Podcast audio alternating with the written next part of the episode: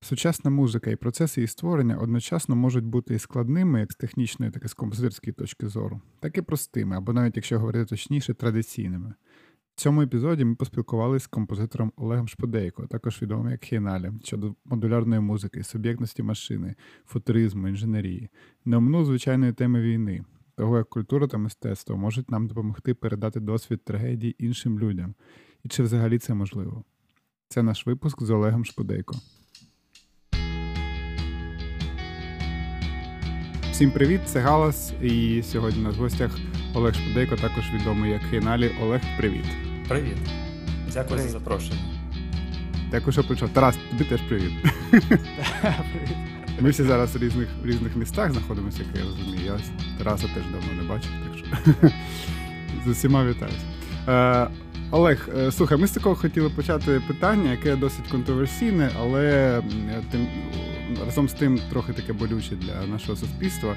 Я розумію, що формат таких фестивалів музичних, як Sziget, це, мабуть, не те, що тебе дуже цікавить, але цікава твоя думка з приводу того, чи варто або не варто виступати українським виконавцям на фестивалях, де є представники російської сцени. І окремо я ще хочу додати, що бачив у тебе у Фейсбуці, що тобі пропонували якийсь типу збірку чи лейбл російський, ти дуже коректно таким... Не російський, але було, так. Власник там пов'язаний з Росією, так? Угу. Ну там не зовсім так було, але да, там просто некоректно було самоформулювання і пропозиція некоректна також. Да. Ну, це я додав до того, що вочевидь це питання для тебе важливе, і тому цікаво почути твою думку з цього. Щодо великих фестивалів, в принципі, я на них не виступаю, але в мене, наприклад, зараз там буде виступ на Ансаунді і на Нексті, це досить великі фестивалі, але експериментальної електронної музики. Ось. І я просив, щоб... Тобто я просто поставив умову, що якщо будуть присутні артисти з Росії, тим паче, якщо ці артисти не висловлюють ніяк щодо війни, чи, наприклад, висловлюють на підтримку війни, то я просто би не приймав участь у таких подіях. І вони, в принципі, це зараз вже розуміють. Взагалі, мені здається, що чим більш нішеві експериментальні фестивалі, тим більш якось політично активні вони у цілому. І це стосується не тільки України, це стосувалося і теми, трендів до цього, так BLM, наприклад, і там, наприклад, участь жінок в електрониці, на електроакустичній електронній сцені. Вони в цілому більш прогресивніші, бо, мабуть, там гроші не мають таку вагу, як, наприклад, на дуже великих фестивалях, де це, скажімо чесно, це заробіток, таких гарний заробіток, це великі гроші завжди. Тут це великі гонорари і ризики теж дуже великі, які вони приймають. Тому якщо вони вже домовляються з якимось російськими артистами, я розумію, що у них і дуже великі ризики, якщо вони відмовляться від них участі. Якщо мова йде про там сотні тисяч євро, наприклад, це не декілька тисяч євро там гонорарів на великих артистів експериментальної сцени. Ось. Ну так.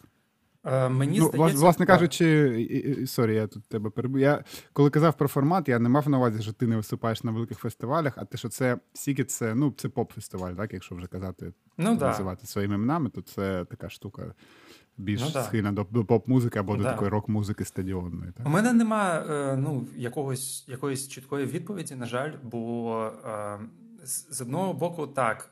Це недобре виступати разом з російськими артистами, але мені здається, що недобре саме у той ситуації, коли цей виступ концептуалізується чи забарвляється ідеологічно як дружба між, чи як якийсь мир, чи якийсь діалог через культуру. На мою думку, такого бути зараз не може. Після Бучі, після Маріуполя не може просто бути такого. Ніякого діалогу. А якщо артисти просто присутні, наприклад, може навіть не в лайнапі з українськими артистами, то це може бути шанс для українських артистів сказати щось на велику аудиторію у присутності російських артистів. І це досить важливо. Тому тут є нюанси. Тобто це не саме ця ситуація, вона вже не чорно-біла.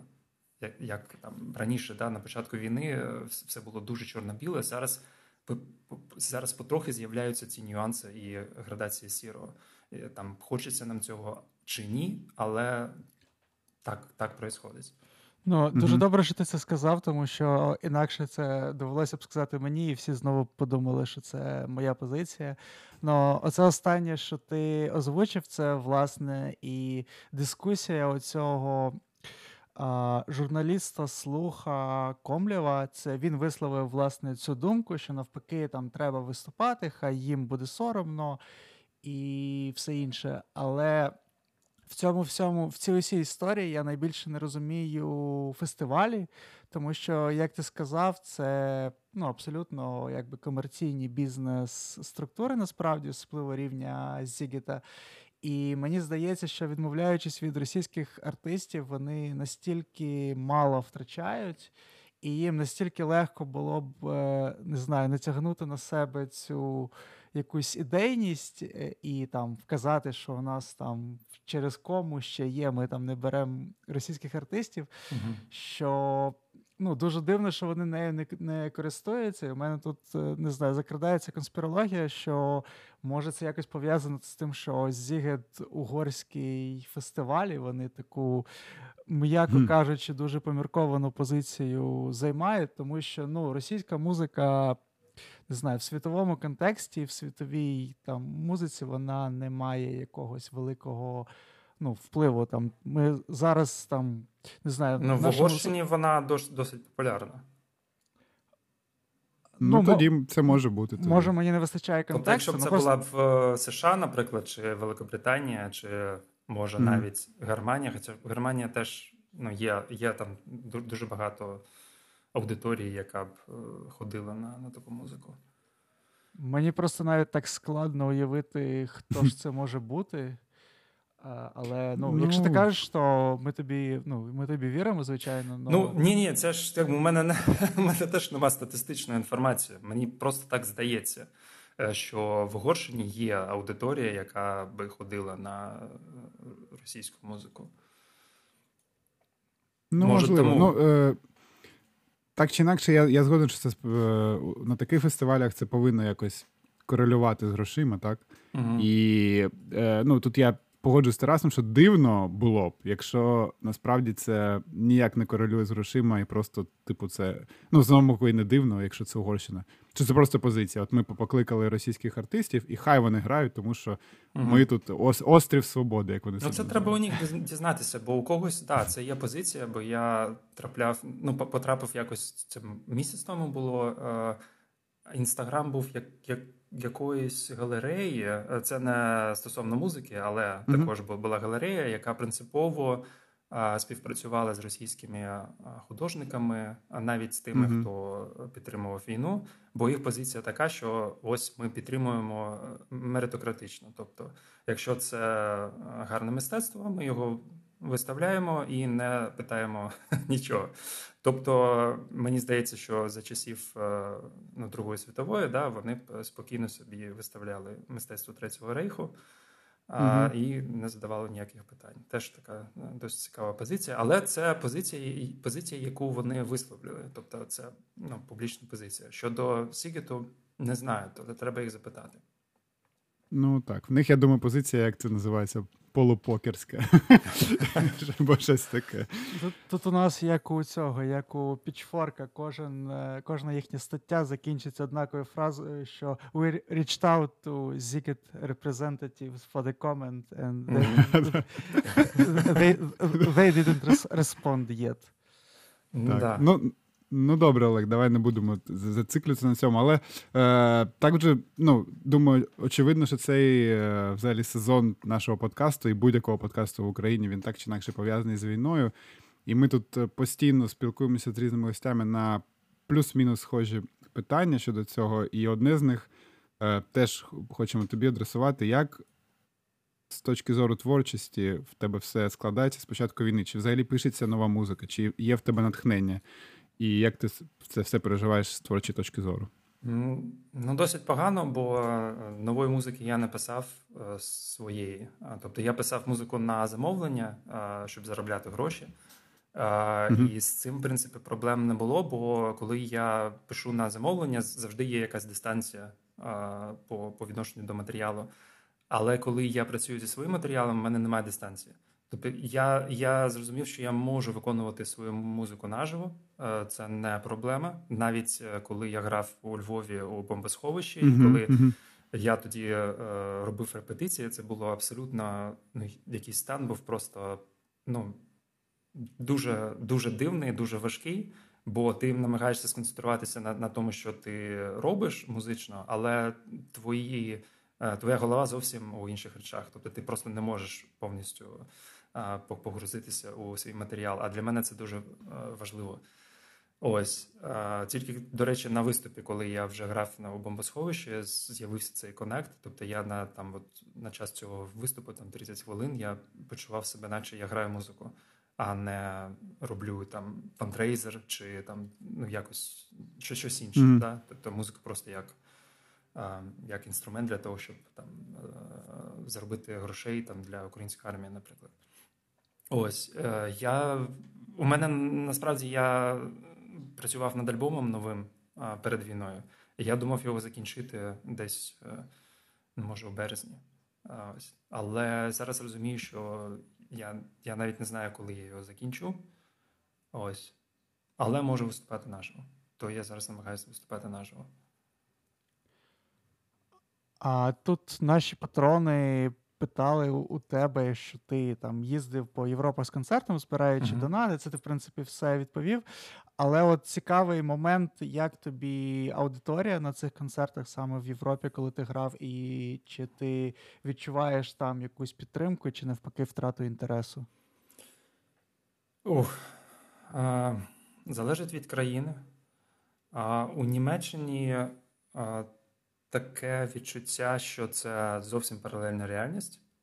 Тобто, до речі, я наразі зараз знаходжусь у Кьольні, і тут просто паралельне життя, яке майже ніяк не перетинається з реальністю в Україні. І це досить важко було спочатку якось, не знаю, поєднати. Тобто я намагався ці реальності поєднати, що те, що відбувається в Україні, і абсолютно якесь мирне, нейтральне життя у Німеччині. Я думав, що так, але ж це одна реальність. Але потім зрозумів, що ні, це дві окремі реальності, вони там десь поєднуються, але якщо намагатися їх поєднати, то це не дуже добре скажеться на психічному здоров'ї. Але, наприклад, у Литві зовсім інша ситуація. Тобто у Литві, коли ми робили там показ хореографії «Стіна», я почував себе, наче я в Україні, але просто десь. Дуже гарний кіт. Да, ви тут не бачите, але тут просто ми записуємо подкаст на відео, в тому числі тут просто у Тараса шикарний кіт. Ось. А у Литві це, було відчуття, що це просто віддалений район України. Тобто там ти туди потрапляєш, і ти себе відчуваєш майже як вдома, але просто трохи далі, да? Тобто не прямо там у Києві чи у Львові. Ось. Тобто в цілому ті країни, які поряд знаходяться з Росією і з нами, вони більш адекватно реагують на цю ситуацію, і це зрозуміло чому, так? Бо вони будуть наступні. А країни, які, Німеччина, да? Австрія також, в них паралельне мирне життя, і вони... Дуже важко, до речі, от коли спілкуєшся з людьми, вони емпатують, тобто вони проявляють емпатію, і вони хочуть допомогти широ. Але ти розумієш, що ти не можеш їм ніяк пояснити цей досвід, який ти пережив, і який зараз переживають українці. Просто якась прірва. Неможливо просто, ніяк. Ні музикою, ні словами, ніяк. І мені здається, що, мабуть, це прірва, яка з нами назавжди залишиться по відношенню до Центральної, Західної Європи, США, ну, тобто країн, які живуть мирно і у яких є не тільки майбутнє, а у яких є минуле, в яке вони можуть повернутися. Бо ми вже ніколи не зможемо повернутися у час до 24-го. Слухай, а тобі не спадало на думку? Ось я теж постійно про це думаю ці півроку, і я постійно думаю про те, що і мені ніхто не міг би пояснити, що це таке до 24. Я от розумію, що я спілкувався з людьми, наприклад, які переїхали, переселенці з Донбасу або Луганську ще у 14-15 році. І я не розумів, насправді, що це таке, що вони пережили, як вони втратили дім. Тому що я, наприклад, я сам з Харкова, все життя у Харкові прожив. І от я зараз, хоча місто не окуповане, я розумію, що його вже нема такого, яким я його знав все життя. І це, от ти сказав, і мені здається, що це взагалі така людська проблема, що ти не можеш, в принципі, комунікувати таку штуку ніколи. Да. Ти не можеш пояснити, люди можуть тільки прочитати про це і так, це погано, співчувати, але зрозуміти це можуть тільки ті люди, які це теж пережили. І це, якась така, в принципі, очевидна річ, яка, це зрозуміло всім, що є деякий досвід, який просто неможливо пояснити, якісь травми, які просто ніяк ти не поясниш, бо якщо людина таке не переживала, і, це добре, що вона не переживала такого, то ти просто не поясниш. Але коли сам таке переживаєш і намагаєшся пояснити, то це зовсім інший досвід, що ти прямо розумієш, що у тебе ніколи не може бути такого контакту з цією людиною. Якось. Тобто я просто тут іноді зустрічаю українців, які просто на вулиці, тобто є, і якийсь small talk, який проходить, просто там звідки ви, там, а що там, все гаразд, не гаразд. Він більш глибокий у якомусь коннекшену, ніж серйозні розмови там з місцевими німцями. А це не тому, що вони погані, вони це добрі люди, звісно, вони там допомагають. Просто є цей, це проблема з досвідом. І мені, до речі, завжди здавалося, що певною мірою російська пропаганда цим користується, тому що наша, ми доносимо цю інформацію сухо, і от є велика недовіра частини населення із вестернерів, які просто не вірять, що так може бути, і відповідно це неможливість, перенести і якось абстрагувати це, есенцію цього досвіду і комусь її віддати. Це, по суті, працює зараз проти нас, тому що ніхто із тих країн, хто навіть нам допомагає, вони не можуть цього, побачити і сприйняти. Угу. Я думаю, що якраз у цій ситуації може допомогти трохи мистецтво, бо мистецтво, де, музика, на мене не стільки музика, скільки, наприклад, кіно, яке може трохи приблизитися до цього. Не повністю дати зрозуміти, але трохи якось приблизитись. Mm-hmm. Бо через мистецтво ми можемо зрозуміти опит іншої людини, досвід іншої людини, якось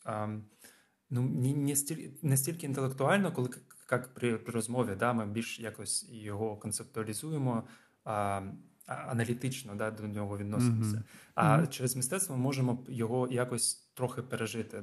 Може, емоційно це буде якось. Емоційно, більш емоційно. Тобто це, звичайно, це буде деякий, не справжній досвід, бо це мистецтво. Мистецтво ніколи не буде справжнє, це не реаліті. Але воно зможе трохи наблизитися і може допомогти у розумінні. Бо, наприклад, мені... І література також, але література – це дуже повільний жанр, форма, вид мистецтва дуже повільний, бо щоб написати роман, новелу, потрібен час, щоб це якось розповсюдити. Це, це дуже довго, це роки роботи зазвичай, навіть повільніше, ніж кіно зараз. Бо мені, наприклад, дуже багато чого розповіли про рабство в США, там роботи літературні Тоні Морісон, «Beloved». Тобто, коли я прочитав це, я емоційно це зрозумів. Бо одна річ, коли ти розумієш це аналітично, інтелектуально, і ти розумієш, да, це погано, це звичайно погано, це там просто жахливо. Але коли ти починаєш імпутувати конкретним персонажем, може і нереальним, да, як у Тоні Морісон, вони теж нереальні, але через цю емпатію ти начебто переживаєш цей досвід по-своєму трохи. Ось. Тому, мені здається, зараз зараз культура дуже на часі, насправді. Ну так, це добре. У мене, до речі, схожий досвід був, може, банальний приклад, але чомусь от завжди, коли я читаю Ремарка і про ці події після Першої світової і Першої світової, чомусь мене якось це завжди емоційно. А, наприклад, коли я читав того ж самого Хемінгуея «По кому подзвін» про громадянську війну в Іспанії, я якось не відчув нічого. Ну, для мене це була просто література, знаєш. Тобто це ще залежить від книги, яка особисто тебе може якось там зачепити. Чи тому потрібно їх більше, різних, і хороших, і поганих. Тобто так, щоб була можливість, був такий цілий дискурс, і можна було щось для себе знайти у цьому плані. Ок. Дивись, ми ще трохи зачепимо тему твоїх концертів, тому що і тут нас завжди хейтять наші ж патрони за те, що ми робимо дуже великі ці преамбули до питань, але я не можу не сказати, що мій особисто досвід концертів, він був різним, але чим далі, коли в тебе з'являється більше якогось стафу, гітара, я на гітарі граю, в мене гітара, потім педалборд, ти докупаєш ще більше педалів, в тебе вже це дуже важке, тобі впадло це все тягати і все таке інше. Ти граєш, по суті, твій інструмент – це модульні синтезатори. То ось цікаво, як виглядає з технічної точки зору тур, виступи з цими штуками, чи важко це тягати, як ти все це менеджиш, всю цю штуку? Насправді це, мабуть, простіше, ніж брати з собою сетап з декількома синтезаторами та лептопом, наприклад. Да? У тебе є просто один чемоданчик, кейс, де твій інструмент і все. Якщо він не дуже важкий, а мій, в принципі, такий нормальний, його можна навіть по місту тягати. Далеко не підеш, але можна кудись донести. І можна навіть в керрі-он,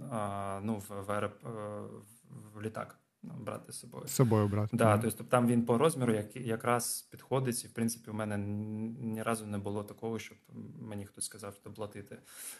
Це доволі зручно. І доволі зручно в тому сенсі, що у тебе завжди більш-менш один і той же інструмент. Да, він може бути модифікований, можеш там змінювати модулі, але в принципі це один інструмент. І якщо ти добре його вже знаєш, ти можеш доволі швидко проводити сетап, саундчек і, в принципі, якихось несподіванок він не видасть. Ось. Тобто, мені цей сетап, в нього є, тобто, і, наприклад, в мене завжди, є такий страх зачепити ручки осцилляторів, тобто це ручка висота тону, бо в мене тональна музика, і, важливо, щоб вони всі були вони настроюються в квінту, в октаву в мене завжди, і щоб вони, тримали цей стрій. Але, іноді бувають деякі такі моменти, коли зачепив рукою, чи просто змінилась температура у приміщенні, чи вологість, і воно може трохи поїхати. Але це, в принципі, для аналогових синтезаторів це, в принципі, нормально, і навіть не модульний синтезатор аналоговий, якщо він старий, то він теж буде так себе поводити. Тобто, нічого такого. Ось. Мені здається, що це простіше, ніж раніше було. Бо раніше треба було кожен час думати, як це все вести. По Україні то, в принципі, нормально було. Там можна було просто на якийсь автолюкс сісти і довести. Ось, а в аеропортах це, важкувато. Мені завжди було цікаво, дивишся якийсь лайв умовних, навіть Кен якийсь, і там чувак сидить, у нього цих синтів мільйони, я думаю, як це можна створити, як можна це тягати все. Ні, це ж просто грузовик, так. Так, там бусик їздить, але все одно.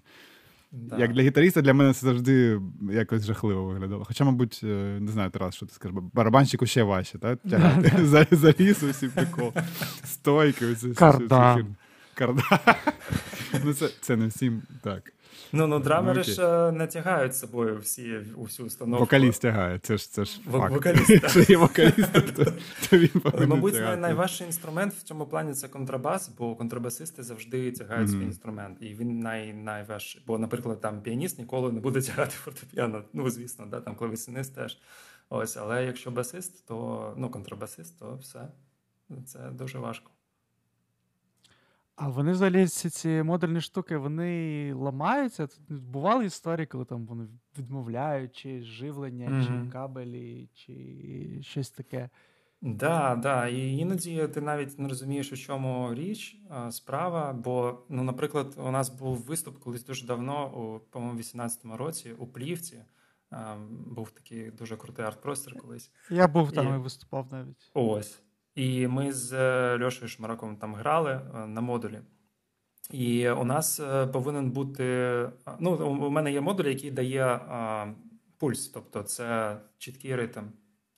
І від цього модуля залежить все, що коїться в модульній системі. Тобто всі ритмічні якісь події, які там происходять, вони происходять по ось цьому пульсу. І ось цей модуль, коли ми почали грати не на саундчеку, а коли вже почали грати, був, мабуть, дуже потужний сигнал сабвуферів басовий. І цей модуль почав сходити з глузду, і він почав видавати не рівний пульс, а там було просто спочатку 30 BPM, потім 200 BPM, потім 130. Да. І ми просто там офігіли, звісно, ми не знали, що взагалі робити з цим. Тобто ми в принципі, імпровізували, і ми імпровізували з тим, що було. Але публіка не зрозуміла. Тобто публіки здавалося, що так і потрібно бути. Тобто, що це було, такий просто у нас дуже авангардний був сет. Ось. І іноді вони просто, наприклад, потенціометри, це ручки, які там ти крутиш на модулях, вони теж, в них попадає пил, вони починають погано себе поводити. Але мені це подобається, бо таким чином модулі якось становляться якимось, майже отримують якусь суб'єктність. Тобто у них з'являються свої травми, свої історії, і вони вже не працюють так, як вони повинні працювати, але вони вносять свою якусь рендом, тобто свою історію, і іноді те, що я хочу, вони мені не дають. Вони дають щось своє. І я думав, якось почистити 2 чи 3 модулі свої у Києві ще до війни, а потім так якось сів, і подумав, що ні, я не буду їх чистити, бо це цікавіше. Бо мені цікавіше працювати з цими несподіванками, чим з чимось, що я повністю розумію. Да? Тобто, коли я можу повністю зрозуміти, яка зараз поворот якої ручки, що буде мені давати. Ось. Взагалі неймовірно цікаво. Якщо фантазувати, то можна подумати, що це як машина отримує свою як суб'єктність і починає тобі щось заважати. Так, і мені взагалі здається, що суб'єктність можна отримати тільки через травму у цілому. І якщо колись буде штучний інтелект, як колись ми його розробимо, то він отримає суб'єктність, отримує якесь consciousness, тільки якщо його буде травмовано. Тобто він переживе якусь травму. Тобто тоді він стане чимось схожим. Це прям таке концептуально етичне питання про те, чи можна травмувати цей штучний інтелект для того, щоб він отримав суб'єктність. Так. Я сподіваюся, що хтось написав про це книгу, просто я не знаю о цьому. Да.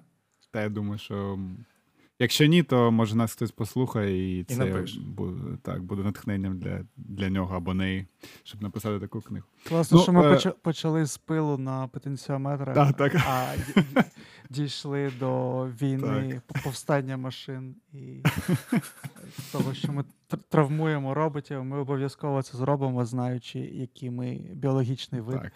То, да. На жаль, так, тому що ми травмуємо всіх і самих себе також. Олег, ну ми вже зачепили твою музику, і давай перейдемо так плавно до цієї теми. Мені цікаво взагалі...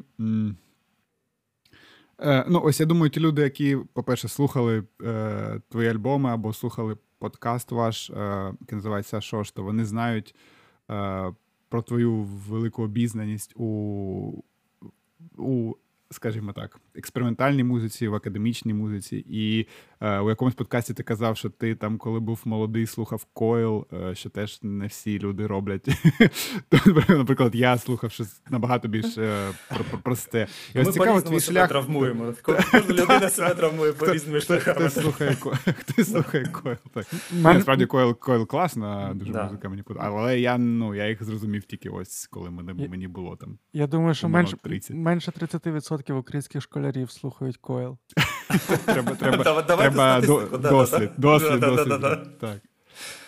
Ну, так ось, власне, мені цікаво, ну, я розумію, що важко там весь шлях до такої музики розповісти, але чи був в тебе якийсь переломний період, коли ти зрозумів, що ось мене цікавить більш таке щось незвичне, ніж там звичайна рок-музика або звичайна електронна музика? Так, але він був дуже неавтентичним. Тобто я, наприклад, у школі, у там середніх класах я взагалі майже нічого не слухав. Тобто там якусь попсу, може, таке. Іноді там слухав якийсь рок, може, Queen, наприклад. Але у старших класах мені було все важче і важче якось адаптуватися соціально до колективу і так далі. І єдина, така, як група неформальна у класі, яка мене прийняла як свого, це були хеві-металісти. Я почав... Це як завжди це буває. Так. Тобто це хлопці були, яким було абсолютно пофіг, що я там, як я там можу спілкувати, як не можу, там, які в мене... Слухаєш метал, ти наш, все. Немає ніяких питань. І вони самі тебе дають, що тобі треба слухати, там, у якої кількості і так далі. Ось. І вже потім, після того, як я вже попав у цю метал-тусовку, я відкрив для себе український готичний портал. Це було початок 2000-х, це 2001, 2000, 2002, десь так. І у той час це був не просто портал щодо готичної музики. Да? Це також вони покривали індустріальну музику, там IDM. Тобто, в принципі, це вся музика, яка не... вписувалася в метал-тусовку, була трохи окремо. От вона там була. І вже на українському готичному порталі я там познайомився з багатьма людьми, які колекціонували музику тут. І вони записували мені там CDR-ки. Хто не знає, може там є молода аудиторія у нас, яка це значить CD-диски, на які там ви можете записувати файли. І от таким ми займалися. Блискучі круглі штучки. Так, круглі такі штучки. Там не дуже багато інформації було. Ну то на той час казали, що це дуже багато. Тобто там десь 10 альбомів тобі записали. Це просто на рік.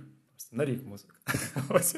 Зараз розумію, що 10 альбомів – це щось, що можна там прослухати, не знаю, за декілька тижнів, а то і, може, і скоріше. Ось. І там мені і позаписували там і Coil, і Казмотоендо, Аубе, Арво Пярт, навіть тоді був. Ну, це ж стосовно академічної вже музики. Nine Inch Nails, я тоді дуже так... сильно працював на Nine Inch Nails. Але це теж було дуже пов'язано з моєю нездібністю знайти місце собі. Тобто це були люди, які теж мені приймали як свого, і я міг знайти таким чином якусь свою там тусовку, своїх людей. Ось, і бути просто собою там. Тобто вони бути собою, поки ти там носиш чорне. Так. Да, то ти так, в принципі, да, ти там свій. Ось. А вже коли я почув там і Aphex Twin, Coil, ось ці всі дуже дивні штуки, я почав розуміти, що музика може бути дуже різною. І є люди, які роблять так, що мені там і в голову ніколи не приходило, що так можна робити музику. Це ж дуже круто. І навіть не в тому плані, що це дуже складно було, а навіть важливіше, що це було не складно. Тобто я зрозумів, що я там зі своїм... У мене тоді вже був такий трохи IT-бекграунд, я там цікавився програмуванням і поступав на Computer Science, до вузу. Ось. І я зрозумів, що так я теж можу щось робити. Тобто, мені не потрібна музична освіта формальна, щоб експериментувати з електронною музикою. І я почав щось там собі робити, це вже був 2003 рік, і 2002 також. І і потихеньку, так просто тикаючи в інтерфейсі на якісь там кнопочки і слухаючи, що якісь зміни там відбуваються, так почав робити музику тоді. У Fruity Loops? Ні, не у Fruity Loops. До речі, я починав з бас-трекеру. Джаз-кола бас. Це ж те для людей, які для нашої молодої аудиторії були такі трекери. Вони з'явилися ще у 80-х на комп'ютерах Amiga.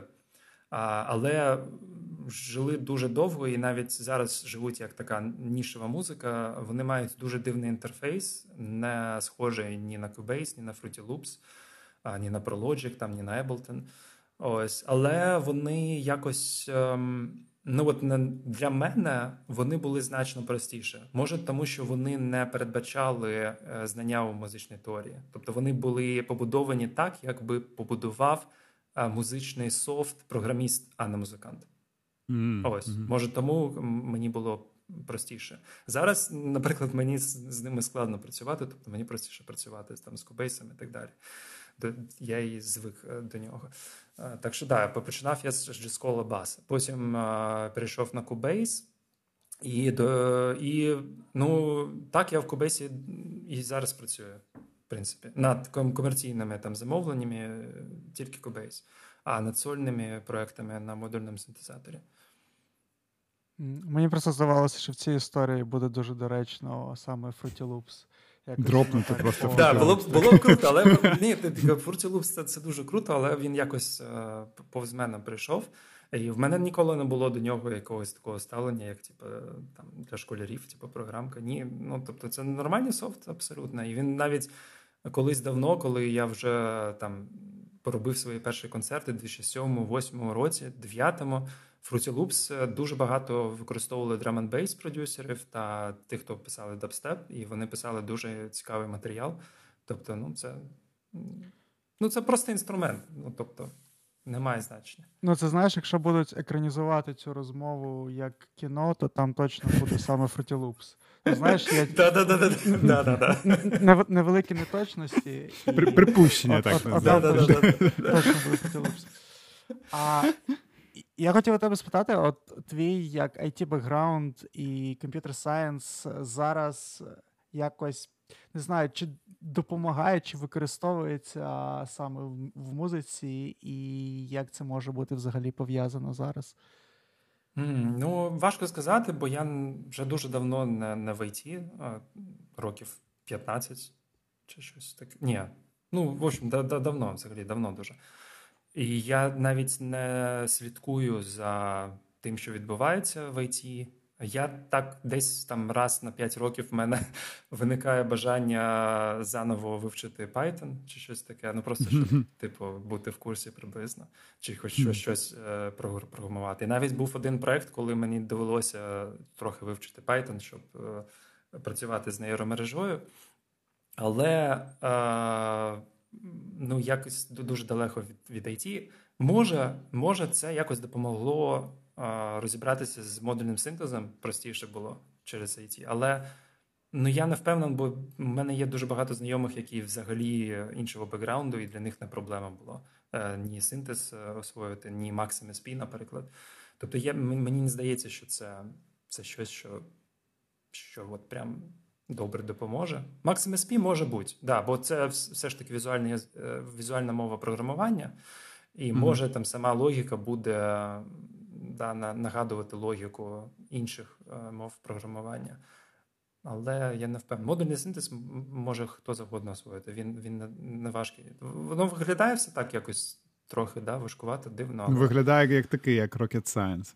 Так, це зовсім rocket science. Ну, тобто, це деякий час забирає, але нічого там важкого в цьому немає. Тобто це не диференційні ці... Рівняння. Ну, тобто... Да, ми просто не підготувалися, як завжди, з Кирилом до подкасту, але я впевнений, що якби задротська одна сфера, задротська друга сфера, і я просто впевнений, що хоча б хтось, хоча б раз робив десь вікно, в яке ти вбиваєш код, і він перетворюється в музику. І так, так воно... є ж такі прямо мови програмування. Є SuperCollider і C, як C, забув, C щось там, C-Sound. Mm-hmm. Ось. І ти просто кодиш у реальному часі, in real time, і за допомогою коду створюєш музику. І є навіть лайв-івенти, де музиканти просто кодять на ноутбуці і грають лайв-сети. Це досить дивно виглядає, але іноді це дуже, дуже цікава музика, бо вона не працює за тими ж законами, як навіть у модульному синтезі, чи навіть традиційна музика, звичайно. Да? Тобто це досить цікаво. І якщо ти приблизно розумієш, як вона створюється, то можна навіть собі уявити, які модифікації зараз артист робить зі звуком, як саме артист мислить. Це, це досить круто, але щось воно якось не прижилось. В Україні дуже мало таких івентів було. Я пам'ятаю, по-моєму, Алла Загайкевич щось таке робила. Вона, по-моєму, грала на SuperCollidер'і, якщо я не помиляюся. Мабуть, не помиляюся.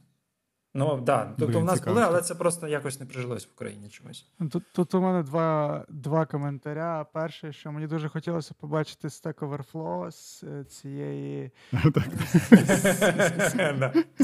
мови програмування. А друге, це те, що навіть якщо це виглядає дуже дивно, це навряд чи виглядає так дивно, як грандкор-ударники, які тикають бластбіти на лайвах двома пальцями. Отак в педа без ударної установки, так що... А я хотів сказати, Тарас, що якщо ми про IT та музику, то треба вже тоді зробити так, щоб ти сидиш на мітингу десь 2 години просто, і це якось трансформується в музику. Сидиш з кавою, просто п'єш, там щось кажеш. Або знаєш, як бувають люди, які просто сидять і нічого взагалі не кажуть, то це Джон Кейдж буде тоді вже. Таке буде цей. Тобто просто плагін на Zoom, який перетворює. Плагін на Zoom або на Microsoft Teams, хто що використовує. Так, це цікава штука дуже. І, до речі, ось в мене теж таке вже більш філософське питання було до тебе. Воно не якесь нове, і це те, що багато разів вже всі обговорювали, але ось цікаво, якщо я помиляюсь, то ти мене виправ, але ось твій останній альбом, ти якби не зовсім можна сказати, що ти сам там граєш, там частково грає за тебе машина, правильно? І ось мені цікаво, як взагалі з точки зору футуристичної і з точки зору, не знаю, давай так, ось люди кажуть, що машина – це беземоційна штука, яка може за якимись паттернами створити музику, але ця музика буде, бездушна, вона не може ніяк впливати на людину. От цікаво, як ти на це ставишся, бо те, як ми сприймаємо музику, чи це залежить від того, хто її написав, грубо кажучи. Ні, я думаю, що не залежить абсолютно, бо ми наділяємо слухачі музикою емоцією. Тобто емоції в звуці нема. Звук, тобто ми просто це просто коливання повітря. Тобто це, там емоцій ніяких нема. Ми їх інтерпретуємо як емоції. І прийде час, коли ми не зможемо відрізнити музику, яка написана нейромережою, від музики, яка написана композитором чи композиторкою. Ну, і це погано чи добре? Чи це просто, так. Це так буде? Точно так, так же, колись було радіо, створили, колись з'явився синтезатор, звукозапис. Просто так буде. І якщо прочитати там книги того часу, наприклад, коли з'явилося радіо, то дуже багато було паніки, що радіо вб'є музику, всю музику, вся жива музика просто вб'ється. Вбила воно музику живу? Та ні, її стало тільки більше, насправді. Але стрімінги вбили. Радіо. Та ні, чому? Все, що дуже багато музики виконується. Нема, так. Все, закінчилося. Більше немає. І після стрімінгів з'явиться нейромережі. Зараз, в принципі, вже є проекти нейромережові, які займаються функціональною музикою, тобто музикою там для занять по йоги, йога, чи медитація, чи, наприклад, воркаути якісь там у залі, щось таке. І, в принципі, вони досить, я так попробував, послухав, і це досить непогано. Це там, в принципі, не зовсім ще можна сказати, що там я б, може, і не сказав, що це написано людиною повністю, бо деякі моменти мені здаються просто нелогічними, але це просто питання часу. Тобто там пройде ще 5 років, 10, може, це буде вже так. Бо зараз вже є, наприклад, нейромережа генерують фотографії людей, яких не було. Mm-hmm. Не існувало ніколи. І у нас не існувало, так. І ми, ми ж не бачимо цю людину як згенерованою нейромережою. Ця людина в нас якісь емоції в нас визиває, так? Тобто, якщо це там красива людина, ми будемо щось почувати до неї, наприклад, чи там щось таке. Тобто, у нас немає проблеми емпатії по відношенню до цих людей, до цих фото. Ми не почуваємо себе як, наче ми поряд з машиною. Ми почуваємо себе, коли ми дивимося на ці фото, як ми, наче це фото реальних людей, і може ці люди там десь існують. Якщо, звичайно, нам сказати, що це фото, які згенероване машиною, це фото згенероване машиною, не треба там якось почувати себе. Але є, наприклад, куча там людей, які мають сильне почуття до аніме-персонажів. Да? І, є таке, так. До двомірних тян. Да? Це ж, теж, це ж нереальні істоти, але почуття є. Те ж саме з музикою, по суті. Тобто ми наділяємо її сенсами та якимись почуттями. Так що... тут і питання в тому, що якщо людям будуть казати, цю музику зробила нейромережа, то чи будуть вони її сприймати так само, якби їм сказали, цю музику зробив, умовно кажучи, там Тарас або Кирил або Олег? Чи вони одразу будуть казати, ні, це погано, я не буду слухати? Так, це залежить від людини. Тобто, якщо у людини є якась prejudice, тобто стосовно нейромережі, попередженість, то, мабуть, але це зараз кажуть, але там колись це буде нормою. Тобто дуже багато функціональної музики буде написаною нейромережою, і не треба буде комусь казати, просто ця музика буде у плейлістах Spotify, і коли вона буде звучати поряд з музикою, написаною людиною, то вже не буде когось, хто буде казати. Просто якщо це ж дуже залежить від дистрибуції музики. Зараз Spotify і стрімінги вбивають, по суті, альбомний формат. У них не дуже гарно що виходить вбити, але, в принципі, дуже багато зараз людей слухають саме плейлісти, які алгоритмічно, тобто машиною, підібрані під якісь там їх справи. Там чи стане, там почуває якось там, не знаю, там посварилися там з коханою людиною, там, значить, сет, якийсь там піано, там плейлист, ось. І там, якщо там воркаут у залі, то там якась енергічна така штука. І людина навіть не знає назву цих композицій, які у цьому плейлисті. І там просто будуть з'являтися все більше і більше композицій, які згенеровані нейромережою. І це дуже дешево, бо їй не потрібно платити роялті, їй не потрібно платити гонорар, ти просто підписуєшся на нейромережу, там $10 в місяць, і вона тобі генерує цю музику там до кінця.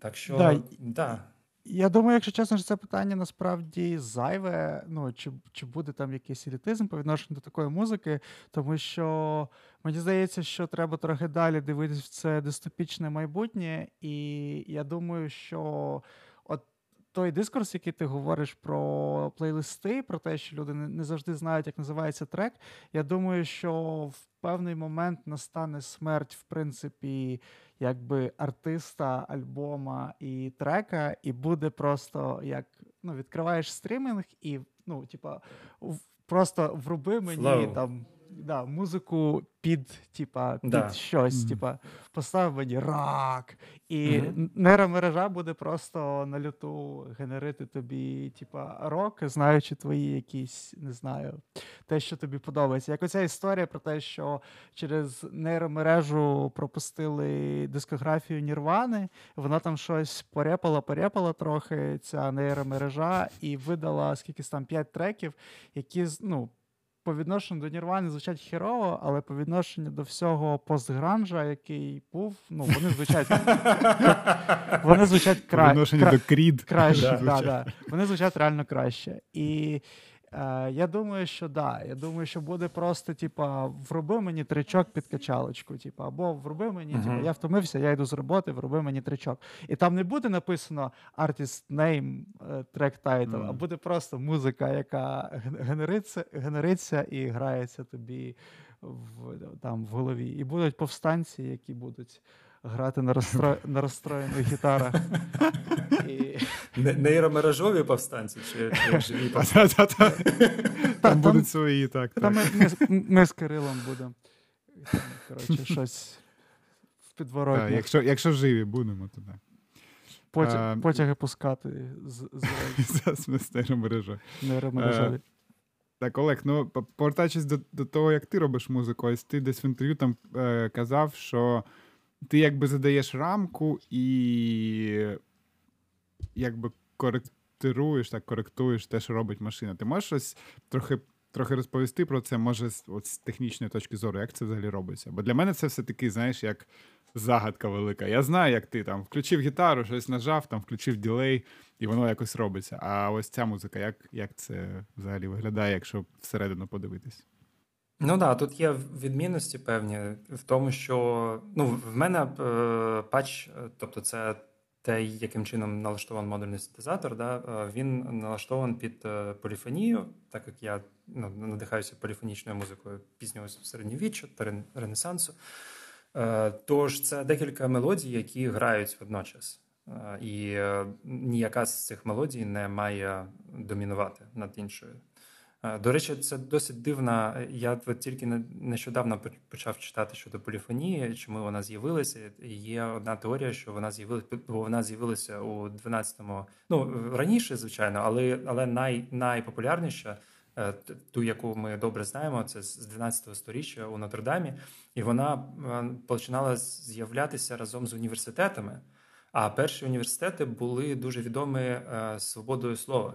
Тобто там можна було кожному висловлюватися щодо... Тобто ніхто не карав за там єресь, да, коли ви дискутуєте. Тобто це було просто поза, ну, якось от поза якимось побутовим чи політичним навіть. Тобто це просто таке було safe space university, де кожен там студент міг там щось сказати. І, в принципі, це кожен голос, да, його можна було почути, і він мав вагу, да, однаково, більш-менш.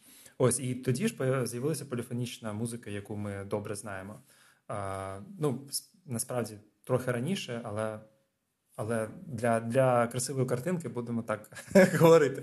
Ось. Припущення зробили. Припущення, так. Да. Ось, ну, переходячи до модульного синтезу, да, тобто це декілька мелодій, і машина генерує мелодії. Да, і вона генерує мелодії за допомогою там дуже простих функцій, типу функції, яка там, ну, від нуля там до одиниці, да, движеться наверх там, на відрізку там, не знаю, 5 секунд чи 6 секунд. І ти можеш змінювати, як швидко вона буде пересуватись. Да. Чи, наприклад, там LFO, да, це осиляція, тобто це коливання низької частоти, тобто до 20 Гц, тобто це дуже повільне коливання.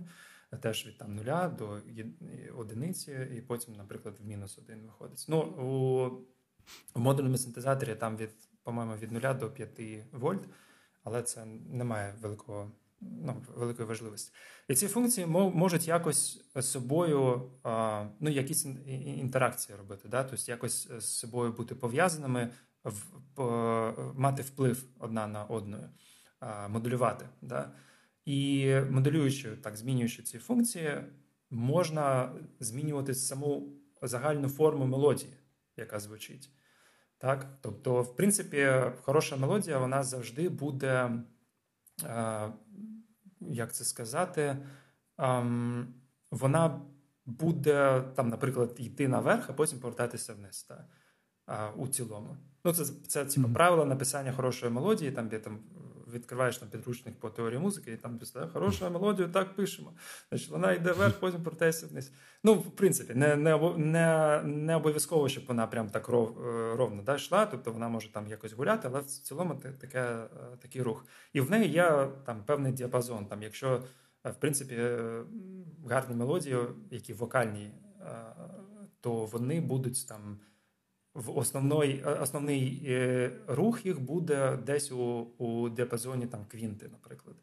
А там іноді там, до октави буде доходити. Тобто це невеличкий діапазон дуже. Ось, наприклад, використовуючи ці правила, навіть не правила, а такі hints, да? Тобто натяки. Ось, можна сформувати мелодію там, на модульному синтезаторі. Я просто не хочу вдаватися в технічні деталі, бо це буде дуже нецікаво слухати там, широку аудиторію, да? Бо що таке там квантизатор, як там ці LFO квантизуються, і як там тригериться, і все таке. Це ну, виглядає як ну, дуже-дуже позадроцьки. І мене, насправді, це не так цікавить. Мене більш цікавить модульний синтезатор як інструмент для реалізації своїх ідей, а не просто модульний синтез заради модульного синтезу чи експерименту. Ось. І є модулі, які генерують форму мелодії, є модулі, які генерують саме час, да? Структурують час, тобто говорять, коли саме наступна нота буде звучати у цій мелодії. Ось. І є модулі, які це озвучують. От модулі, які це озвучують, це осцилятори, це генератори звуку, вони звучать. А модулі, які генерують цю інформацію, ну, це там, можна назвати їх там, по-іншому. Я там називаю там, функціональні модулі, да, які типу, генерують інформацію для вже цих осциляторів, що звучать. Ось. Получається, що в мене таких є 4 голоси, тобто це 4 незалежні мелодії, на які я можу впливати. Тобто я можу впливати на рух цієї мелодії, так? Я можу впливати на діапазон цієї мелодії, як вона буде широко розкидана. Я можу впливати на темп мелодії, на ритм, метр мелодії. Але базові параметри, наприклад, які саме ноти будуть звучати, у цій мелодії, вони, в принципі, залишаються більш-менш незмінними. Хоча їх теж можу змінювати, але досить рідко це роблю. Ну, блін, супер цікаво, насправді, мені. І ось тоді вдогонку таке питання. Ну, твій альбом Madrigals, де, по суті, вся ця штука, так?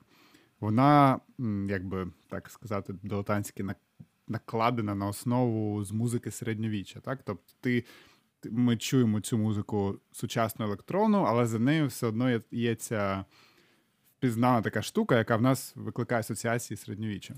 Ось, ну, там більш ренесанс, тобто я зараз у лайвах, так, да, я кажу, дилетантський. Madrigals був дуже далекий, тобто це було просто такі сни про, ну, dreams, да, о ренесансі, тобто там дуже мало якихось формальних, наприклад, тобто він формально зовсім не дорівнює ренесансному Madrigalу, тобто він може, там щось визиває емоційно, да, емоційно може, є якісь зв'язки, але формально майже ніяких. Зараз у мене формально більше зв'язків з органами 12-го сторіччя Нотр-Дам, у які я граю у лайвах своїх. Ось, наприклад. Тобто там навіть форма... А як, ну от мені цікаво, як тоді ця машина, яка генерує мелодію, як вона генерує саме мелодію таку, яка тобі потрібна емоційно? Ну так, я сформулюю питання. Чи це робиш ти вже модулюючи цю штуку? Я не впливаю, тобто я там не займаюся мікроменеджментом. Тобто там все, да. Тобто все, що там, да. Тобто це такий менеджмент середній, да, middle, типу. Тобто я не займаю макро і middle, а все, що там мікро, це я туди не втручаюсь. Тобто там все, що мікро, це рендом. Ну, чи псевдорендом. Тобто я не можу передбачити, що там відбувається, яка там наступна нота буде грати, я не знаю, наприклад. І тут мені важливо, по-перше, знайти коннект з цим матеріалом, тобто з тим, що грає зараз машина, і зловити потрібний стан. Це не завжди вдається, особливо на лайвах. Це досить важко. Але вдається все ж таки. Тобто завжди буде... елемент несподіванки, да, несподіваності, і завжди буде ця непередбачуваність. Тобто я не зможу точно сказати, чи вдасться мені там це зробити. Але мені ніколи не потрібно, щоб він грав і саме цю там мелодію якусь, да, а не іншу. Тобто я задаю просто приблизний контур мелодії, і вони вже йдуть там, з якимось рендомом, з в цей случайність, так? Так досить важко так на словах пояснити, бо я пам'ятаю, що коли я давав лекцію по модульному синтезу і по поліфонії, то там просто були такі моменти, коли ти просто це демонструєш, як це взаємодія відбувається. І це на слух дуже просто зрозуміти. Але коли на словах намагаєшся пояснити, то це досить складно. Але насправді це зовсім не складний процес, і, в принципі, усі, хто займаються модульним синтезом, вони розуміють, як це зробити. Тобто там немає нічого складного, в принципі, у синтезі. Є складне в формі, бо на мій погляд, саме форма це те, що генерує сенс у музиці. Тобто це за допомогою форми ми можемо якісь сенси із музики для себе знайти. Ось. І ось саме з формою працювати, да, це складно. А ці технічні нюанси, це, в принципі, не дуже складні речі. Окей. А тут, відповідаючи на твоє питання, мені...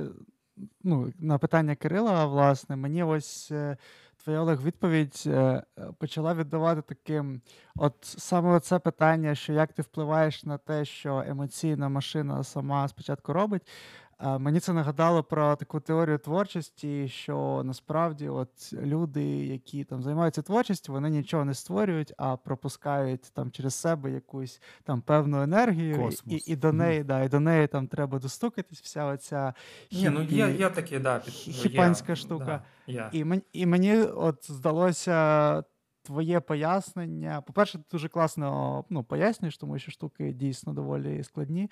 А по-друге, мені те, що ти пояснив, мені нагадало саме про оцю теорію. Тобто ти не впливаєш на те, що спочатку, а ти його якби просто шейпиш, як воно виходить. Спочатку все ж таки впливаєш. Мені здається, дуже гарно це пояснив Брайан Іно все ж таки, бо він таку музику генеративно, він порівняв її з садом. Тобто, коли ти плануєш сад, у тебе є там зернятка, да, різні, ти садиш їх. І ти садиш їх у певних місцях. Але ти не знаєш, які саме форми дерев будуть, да, і кущів. Але ти приблизно знаєш, як воно структуровано. Да? Тобто завжди там буде Тобто кожен раз кожен там садівник посадить свій сад, навіть якщо він посадить, чи вона, да, в певних там чітких там місцях. Да? От саме тут і тут там зернятко покидає. Але кожен раз ці сади будуть... різними завжди. І не можна передбачити, який саме він буде. Тобто, садівник скаже, що там буде яблуня, там буде вішня, але як саме це буде виглядати, ну, ніхто не знає. От це дуже схоже на генеративну музику в модульному синтезі. І ще одна аналогія була у нього дуже гарна з Game of Life. Є така гра дуже проста від якогось математика, вже забув. Там дуже прості правила. Да, там, типу, клітини, ну, просто поле там поділяється на клітини, і там є декілька правил, що там, наприклад, якщо є клітина, але її не оточує ніяка клітина, то ця клітина помирає. Ну, і вона просто, бо немає ресурсів. Якщо там її оточує дві клітини, то вона народжує ще одну клітину. Ну, дві чи більше. Якщо її оточує там забагато клітин, то вона теж помирає, бо ресурсів. І ось ці там щось... чи 4, чи 5 дуже простих правил, кожен раз генерують дуже складні результати, тобто непередбачувані зовсім. Але самі правила дуже прості. Так само і з генеративною музикою. Тобто самі правила можуть бути дуже простими, але результат, він і з одного боку ти передбачаєш приблизно, що буде. Тобто ти знаєш, що буде поле у клітинах, да? Але які саме конфігурації цих клітин будуть, ти не знаєш, не можеш передбачити, наприклад. Клас. Блін, це дуже цікаво. Слухай, мене тут цю тему трохи завершуючи, є таке супердилетантське питання щодо поліфонії, ти от сказав. Є от такий альбом, який мені дуже подобається у Джона Колтрейна, який називається Ascension. Там грає бік-бенд, десь, я не знаю, скільки їх там, 9 чи 10, чи навіть більше. І ти, коли включаєш цей альбом, то таке враження, що всі грають, ну, типу, щось, кожен грає щось своє. Тобто це якби фрі-джаз, але ну, дуже важко слідкувати за всією картиною, бо кожен таке враження, що кожен інструмент грає щось своє. Ось у фрі-джазі такі штуки можна називати поліфонією, чи це все ж таки інше? Ну, технічно, так, там є терміну. Два. Тобто термін поліфонії навіть у трьох випадках. Перший випадок – це про те, що я казав, це стосовно саме поліфонічної фактури. Другий випадок – це більш такий широкий погляд на поліфонію. Це може бути не тільки мелодії, це може навіть бути конкретна музика, тобто музика, яка використовує якісь реальні звуки. І якщо там є, наприклад, не знаю, там стучить там кастрюля, пилосос, ще щось. І якщо ці звуки так розміщені у просторі, що вони, кожен звук має, ну, не домінує, да, над іншим, і тобто вони рівноправні, створюється таке враження, то це теж поліфонія, звичайно. І третій термін – це використовується щодо синтезаторів, коли просто синтезатор може грати більше, ніж один звук. Тобто 3-4 звуки одночасно. Ось. Тому те, що про ти кажеш, я не чув чи не пам'ятаю просто Ascension Колтрейна, але, в принципі, чому б ні? Ну, тобто це, звичайно, да. І зараз, коли критик пише про поліфонію, там, наприклад, і не тільки у музиці. У музиці сучасній це може не стосуватися мелодії зовсім. То це може просто стосуватися леєрів, да, слоїв з інструментами, які рівноправні. Тобто ніякий з них не домінує. Ну, наприклад, у поп-музиці, да, завжди один леєр домінує. Тобто вокал буде завжди домінувати. Да. Вся група, вона просто підтримує цей вокал. Тобто це головне. Ось. А у поліфонічній – ні.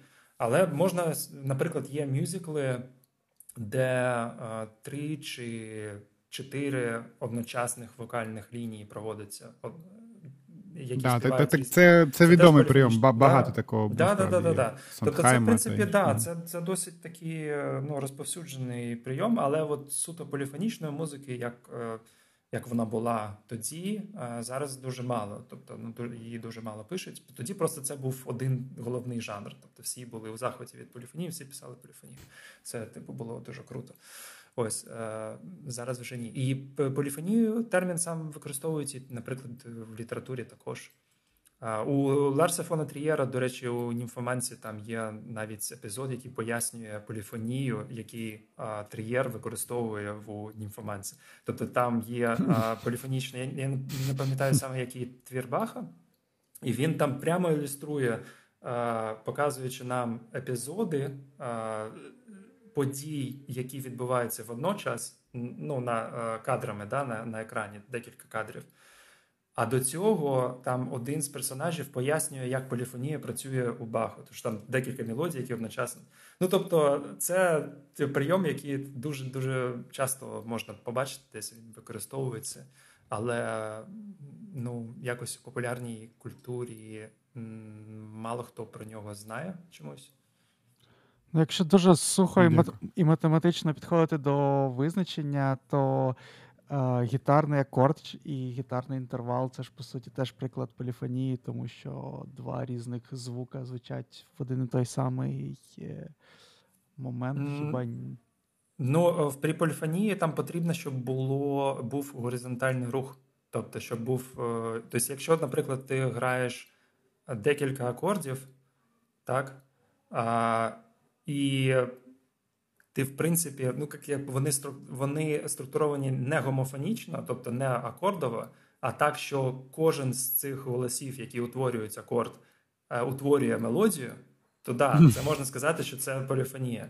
Ось. Але якщо це просто там послідовність акордів, то скоріше все ж таки це гомофонічна музика, бо там просто є функція.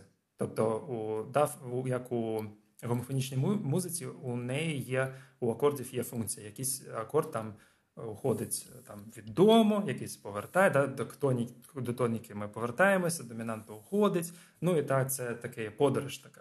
Ось, і ці акорди, в принципі, вони ці, ну, чи може ще не як подорож це пояснити, а як тяжіння до чогось. А була така лідійська, по-моєму, концепція, називалась труд по джазовій теорії. І там саме, забув автора, на жаль, і там саме автор говорив, що це треба розуміти як тяжіння. Типу, от є якась планета, це як тоніка, і є там якісь об'єкти, які від цієї планеті на різної відстані знаходяться, і це різні акорди, які мають різну ступінь тяжіння до цієї планети. І це треба навчитися відчувати. Ось це гомофонічна музика. Бо є, а у поліфонії там все ж таки нема цього. Тобто, да, там можна, в принципі, навірно, навіть якісь твори можна проаналізувати. Наприклад, пізня поліфонія там у Монтеверді, наприклад. Якщо ми Монтеверді слухаємо, то ранній Монтеверді – це більш поліфонічна музика, а потім його ця поліфонія поступово переходить до гомофонічної музики уже в кінці. Але, наприклад, емоційно це досить схожа музика. Ну, тобто... Наприклад... Треба шарити, коротше, щоб зрозуміти цю різницю, типу, вловити цю штуку. Окей, тоді проїхали. Тут ще було питання про альбом Dreamcatcher, твій з Метом Фіні, і там у тебе як поєднання електронної музики, гітарного дрона і такий spoken word. І ну, питання, власне, в тому, чи цікаво тобі було б до такого повертатись в майбутньому, чи такі крос-жанрові релізи – це вже як пройдений етап? Ні, ми з Метом все, що працюємо, ми навіть випустили у тому році, по-моєму, альбом новий, і ми будемо працювати і далі. Я думаю, що до Dreamcatcher, ну, до цього типу, формату ми будемо повертатися, бо да. Просто це, ну, такий, як я його розумію, як сайт-проект. Тобто це там Heinali and Mет Фіні, це такий типу сайт-проект з Метом, який, ну, досить різний, він відрізняється від того, що я роблю сам. Да, будемо повертатися. Ну, тобто тобі різні жанри. От, до речі, я коли слухав «Ашош», ось останні ваші епізоди, і почув, що ви обговорювали «Lingua Ignota», це, ну, типу, як не те, що я очікував від вас, скажімо так, почули на обговоренні. Ну, і я сам, вона мені так, ну, скажу так, подобається в цілому, хоча не цей альбом останній, а більше попередній, але неважливо. І тому я так розумію, що в тебе є, ну, якби така варіативність в жанрах, які ти слухаєш, так, які тобі подобаються, і я сам кажеш, що ти метал слухав там, і якісь, не знаю, екстремальні нойз там. Дуже багато музики. Я по одному альбому новому в день у середньому слухав музики, якої я раніше не слухав. Я просто там відкривав там Pitchfork, там журналістів Quietus, і просто ті релізи, які вони там рецензувалися, просто їх слухав. Неважливо, який жанр. Ну так, ну тобто ти, ну, ти себе бачиш у різних жанрах, як музикант, не тільки як слухач. Так? Ну, тобто це не тільки, умовно кажучи, ось електронна модульна музика, так і може це бути щось більш в рок-сторону чи спокійно в сторону. Для мене це інструмент. Тобто те, що ми можемо зробити, наприклад, з метом, я не можу зробити своїми засобами, да, які я використовую для сольної музики. Тобто це просто там не працює. Якщо я хочу сказати щось, згенерувати якісь сенси з метом, ну, да, то мені потрібно використовувати такий жанр, такий інструмент. Тут ніяк, ну, да, просто треба окей. Так робити, да. Розумію, так. Наостанок щодо, ну, ось ми потроху будемо закінчувати цю тему, і теж є в нас питання про те, що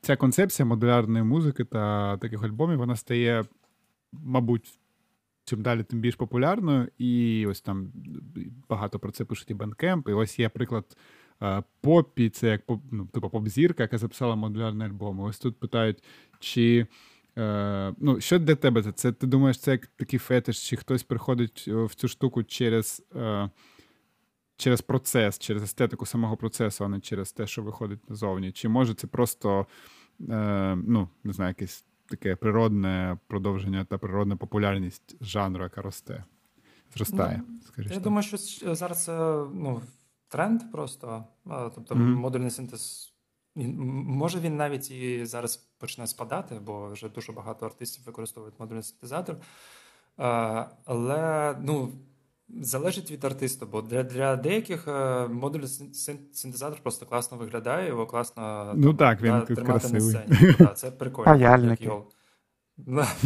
Так. Ось. Для деяких це інструмент для там, реалізації яких ідей, які вони не можуть реалізувати іншим чином. Для деяких це просто зручний спосіб виступати. Там, для деяких це просто хобі, для, не знаю, якась терапевтична така практика. Тобто ну, кожна людина використовує по-своєму. Просто з'явився, популяризувався такий інструмент, так, бо він з'явився дуже давно, у 60-х ще. Але саме став дуже популярним, ну, от нещодавно, в принципі, по останні 10 років. І кожна людина, кожен артист по-своєму використовує. Ось. Я думаю, що просто що він став популярним, і тому все більше і більше людей його використовують по-своєму, і все. Ну, окей.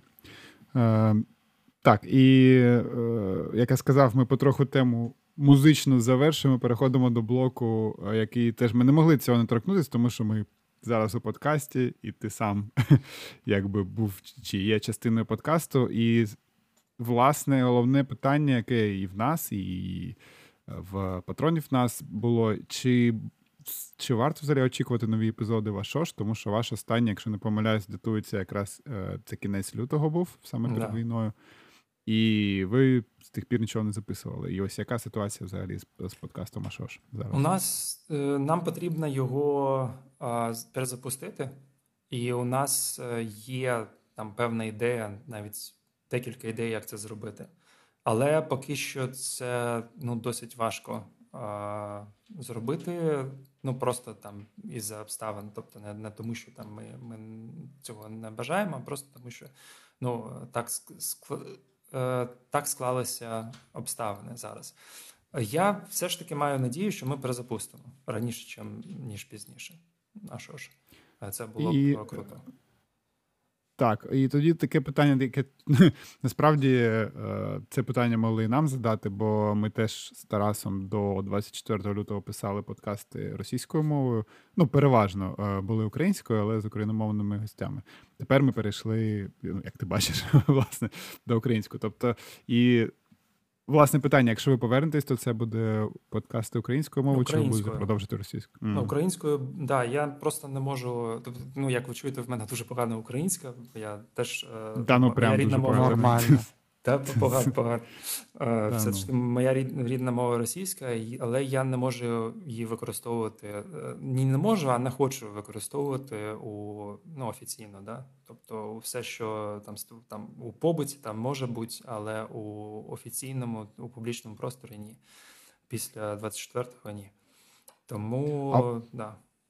А у вас взагалі була якась аудиторія, якщо це не секрет, з Росії, яка вас слухала, ви відслідковували такі штуки чи ні? Да, у нас насправді більше всього з України було. Ми дивилися на Анкорі. Анкор у нас там... Ми теж. Ось, там дуже гарно... Тарас лобіював, так, перехід, вибачте. Гарний сервіс. Ось. І там більше всього було з України. Да, була російська, з Білорусі було також, досить багато людей.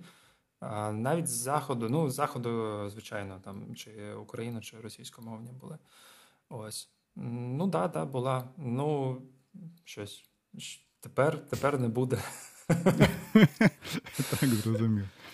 Зрозумів. Хай щось українською, що я можу сказати. Я теж так думаю, нічого в цьому нема важкого. І в мене ще одне питання. От як ти взагалі, я не хочу брехати, але мені здається, ми коли з Тарасом, з ким ж це був підкаст? Може це був подкаст з Вороновим, і ми обговорювали, як багато взагалі є цікавих музикальних подкастів, музичних в Україні. І, на мою думку, їх небагато. Ми згадали, а що ж? І ми такі тоді, а що ж клас, але він, важкий. А потім ми десь у чаті обговорювали, і мені навпаки людина сказала, та ні, а що ж навпаки не важкий? Це навпаки подкаст, який намагається про якісь складні речі, типу там композиторська теорія, всі такі штуки.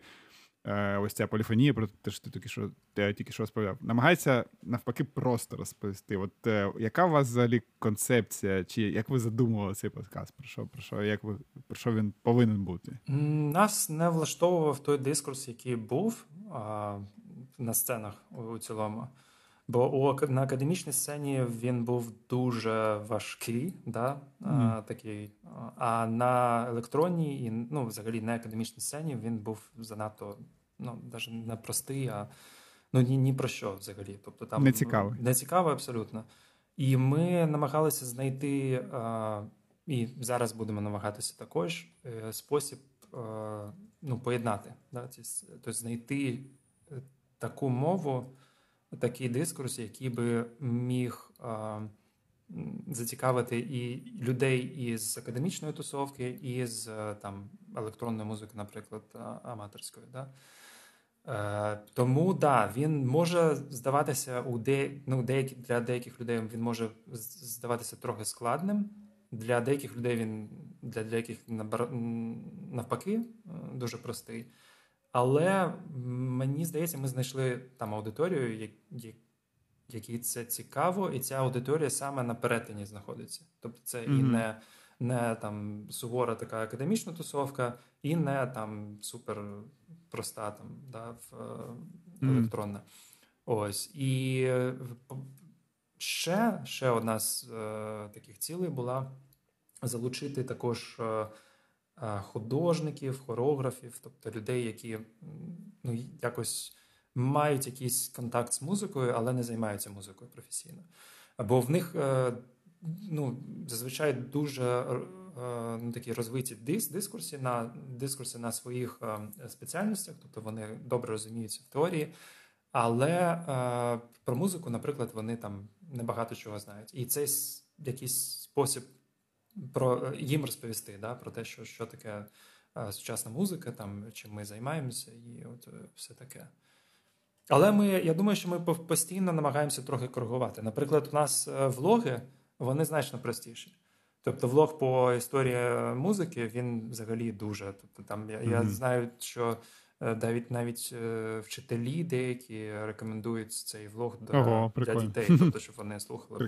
Бо він дуже простий. Ось, тобто подкаст просто, ми не маємо сценарію подкасту, і він імпровізований, тобто ми просто спілкуємося на якусь тему. Ми там іноді трохи якусь підготовку робимо, коли ми, наприклад, не знаємо якусь тему, нас просять роздивитися, ми можемо підготувати трохи, але, в принципі, це, дискусія, такий діалог. І, звичайно, він буде більш схожий на той діалог, який би ми вели з Льошою і так, да? Тобто на наш дискурс з ним. Ось. Але влоги дуже прості. Я, в принципі, ще маю надію, що ми зможемо завершити, може, нашу історію музики. Подивимось. Ну я тим, хто нас буде слухати і не слухав, а що ж, то я дуже раджу, тому що це справді цікаво. І, справді сподіваюся, що ви повернетесь, будемо чекати на це. Дякую. Да, тут було ще питання про книги, про те, що ти робив рев'ю на книги про музику, і запитання, власне, було в тому, де ти береш ці книги, і от як ти їх, не знаю, знаходиш по рекомендаціях Goodreads чи ще десь. І тут приклад про книгу про британських індустріальщиків Coil, Throbbing Gristle і ця вся тусовка. Про британських індустріальщиків взагалі мені це підкинув Bookmate. Я тоді був підписаний на Bookmate. Це, це епка для телефону, для того, щоб читати.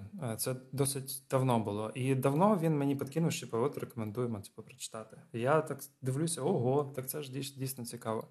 Але зазвичай я просто роблю такі пошукові сесії. Тобто я там дивлюсь, що є на Goodreads, там схожого, що є на Amazon, що є, до речі, на видавництвах, наприклад, Oxford University Press, чи досить непогана є бібліотека у журналу The Wire британського, тобто там не тільки сам журнал можна купити, але у них є, по-моєму, чи своє видавництво, чи вони там перепродають resell книги з інших видавництв, і у них там підбірка дуже добра про там сучасну електронну, експериментальну музику, там імпровізаційну. Ось. І коли там вже набираєш певну там невеличку бібліотеку, то вже простіше шукати нові книги, бо і Amazon краще рекомендує, бо воно бачить, що ти там читаєш. Ось, і там більше якихось таких нормальних рекомендацій дає. На жаль, у мене нема якихось ресурсів, де я, як музику, наприклад, там бачив списки з книгами і читав. Тобто я кожен раз це шукаю. Але їх так багато є, що... реально, там просто можна зайти на сайт Advaya, на Books, і там їх стільки, що там на декілька років хватить читати. Угу. Мені, до речі, здається, що в Goodreads досить непогані рекомендації. Так, моя особиста думка. Я теж там дуже часто дивлюся. Да. І плюс там же є ще підбірки, коли там людина робить тематичні якісь підбірки свої, авторські. І там бувають дуже непогані там про музику. Але їх не так просто шукати, але можна знайти. Goodreads там з інтерфейсом проблема є. Це як Bandcamp теж. Тобто сама ідея просто супер класна, але вони не працюють над тим, щоб зробити його більш сучасним, там, user-friendly, зручним, на жаль. Нічого, я купила Epic Games і тепер зроблять конфетку. Мікротранзакції, сторіс. Інтегровано, інтегровано в цих, у них вже є лаунчер, Epic Launcher, чи як він там називається.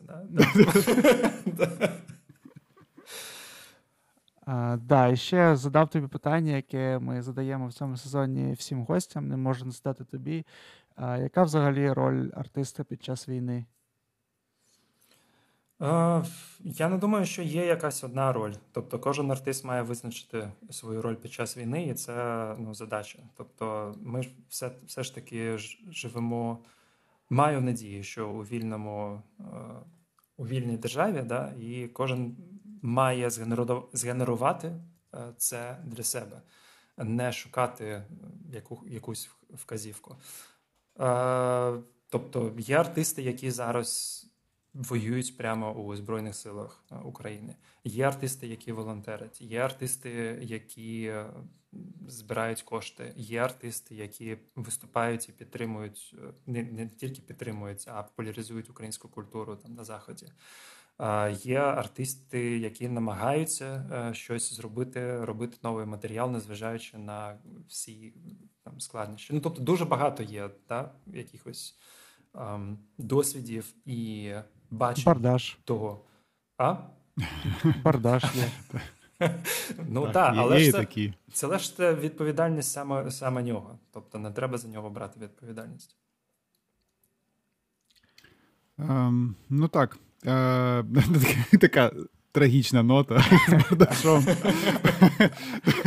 Добре, Олег, ми дуже дякуємо тобі, що ти до нас прийшов. Це суперзмістовна, цікава вийшла бесіда. І, як завжди, в нас у подкасті в кінці є цей, як це називається, вільний мікрофон, скажімо так. Тобто, якщо ми якусь тему не зачепили, або ти просто хочеш сказати щось тим, хто буде це слухати, то в тебе є така можливість. Якщо нічого не хочеш говорити, то в тебе є можливість промовчати теж.